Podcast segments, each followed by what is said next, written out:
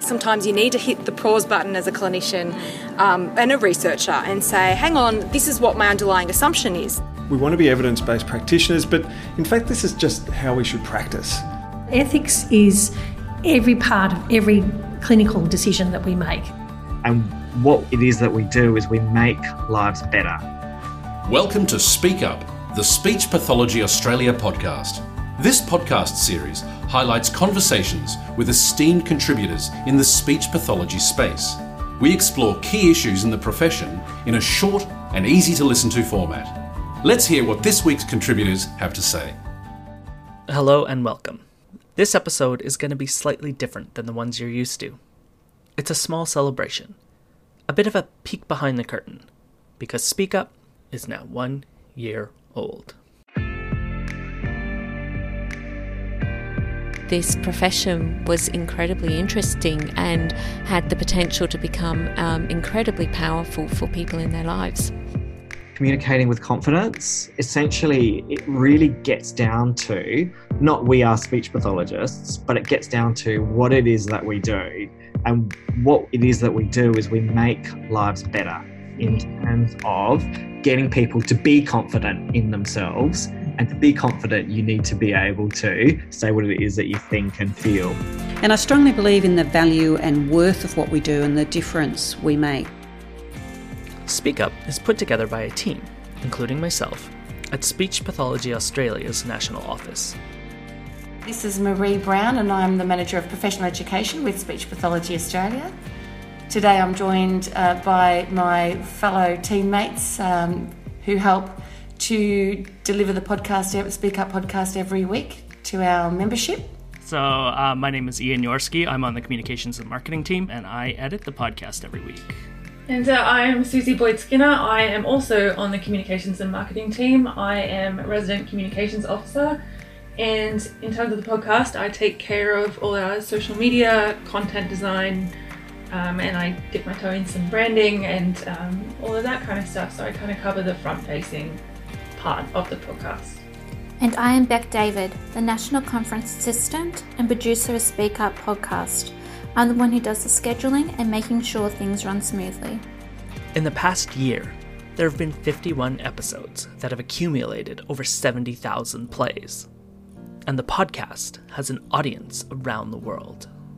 So I have our top 10 countries. Yep. At number one, we have Australia. Number two is the United States. Number three, the UK. Number four is New Zealand. Number five is Canada. Number six, Hong Kong. Number seven, Singapore. Number eight, South Africa. Number nine is Spain. And then rounding out the top 10 is Ireland. Some of you may not know this, but there are transcripts available for each episode a consideration discussed at the very beginning. Uh, Susie, can you tell us why? I know the introduction of the, the transcripts was your idea. Why were they introduced, considering that this is this is something that is actually um, primarily listened to, and yet we're now distributing the podcast through a written format? What was the reasoning behind that? Well, I think transcripts are important, especially when the things that you are releasing are audio based, because the biggest thing, or one of the biggest things that SPA is a massive advocate for, is communication accessibility. And so, just because it's an audio recording doesn't necessarily mean it's accessible and then people can consume it in their own way. Whether they like to listen to it and then read the transcript, or read the transcript along with listening to it, or just read the transcript on its own, or just listen to the audio on its own. I wanted to give our listeners more options in terms of accessibility. It's important to note that the podcast would be nothing without you, our members and our listeners. The success comes from your active engagement and contributions, which we really appreciate. We definitely like the success of the podcast is really because of all the contributors and all the people who give their time to talk and as someone who's not a speech pathologist, the thing that I'm just always fascinated with and I absolutely love about speech pathologists is you're all able, all the speechies out there, you're able to express your ideas um, in such an accessible way. So even when you're talking about really clinical things, you can express the ideas so clearly that even somebody like me who has no background whatsoever can really get something out of it. So as I'm editing, I'm learning so much. And I just think that's a great thing, and it's a really useful skill to have. So, you know, I mean, it's no surprise that speechies are good communicators, but it really comes through. And you know what, you raise such a good point, and because, you know, I've listened to my fair share of them um, as well, and, and the amount that I've learned from speech pathologists. But I suppose what the biggest key learning for me as a result of being involved in this um, podcast is the generosity of speech pathologists. They are so willing to share their ideas and their knowledge in the most gracious way. Um, you know, we've had people say, you know, after an interview, if if anyone who is listening has any questions, just email me.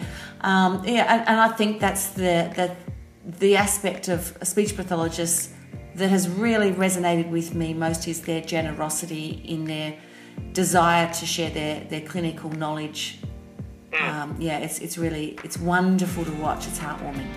So, what's next for Speak Up? Let's listen to what Beck and Susie have to say. So, what I'm planning is that I make a schedule, and the schedule includes that we have adult topics, then we're planning to have pediatric topics for the second week, and then also like support topics, and then hopefully it changes every week. Yeah, I, th- I think it's also important to uh, say, like while we're recording this as well, that people can leave recommendations if they listen to an episode and they have a topic that they would really like to be covered or that they think is really important. Please leave us a comment on any of our social posts. We do read all of the comments, and all of the likes, and everything. And um, we really want your input. You know, this ultimately comes down to what's important to you and what's going to help you flourish in your profession. Um, and so, you know, anything that is important to you is by proxy important to us. Once again, thank you to all of the Speech Pathology Australia members and listeners for making Speak Up a success. It's so wonderful to be able to share your ideas and stories each week. We hope you continue listening and engaging with us. And, as you're about to hear in the podcast tag, thank you for listening Bye for now.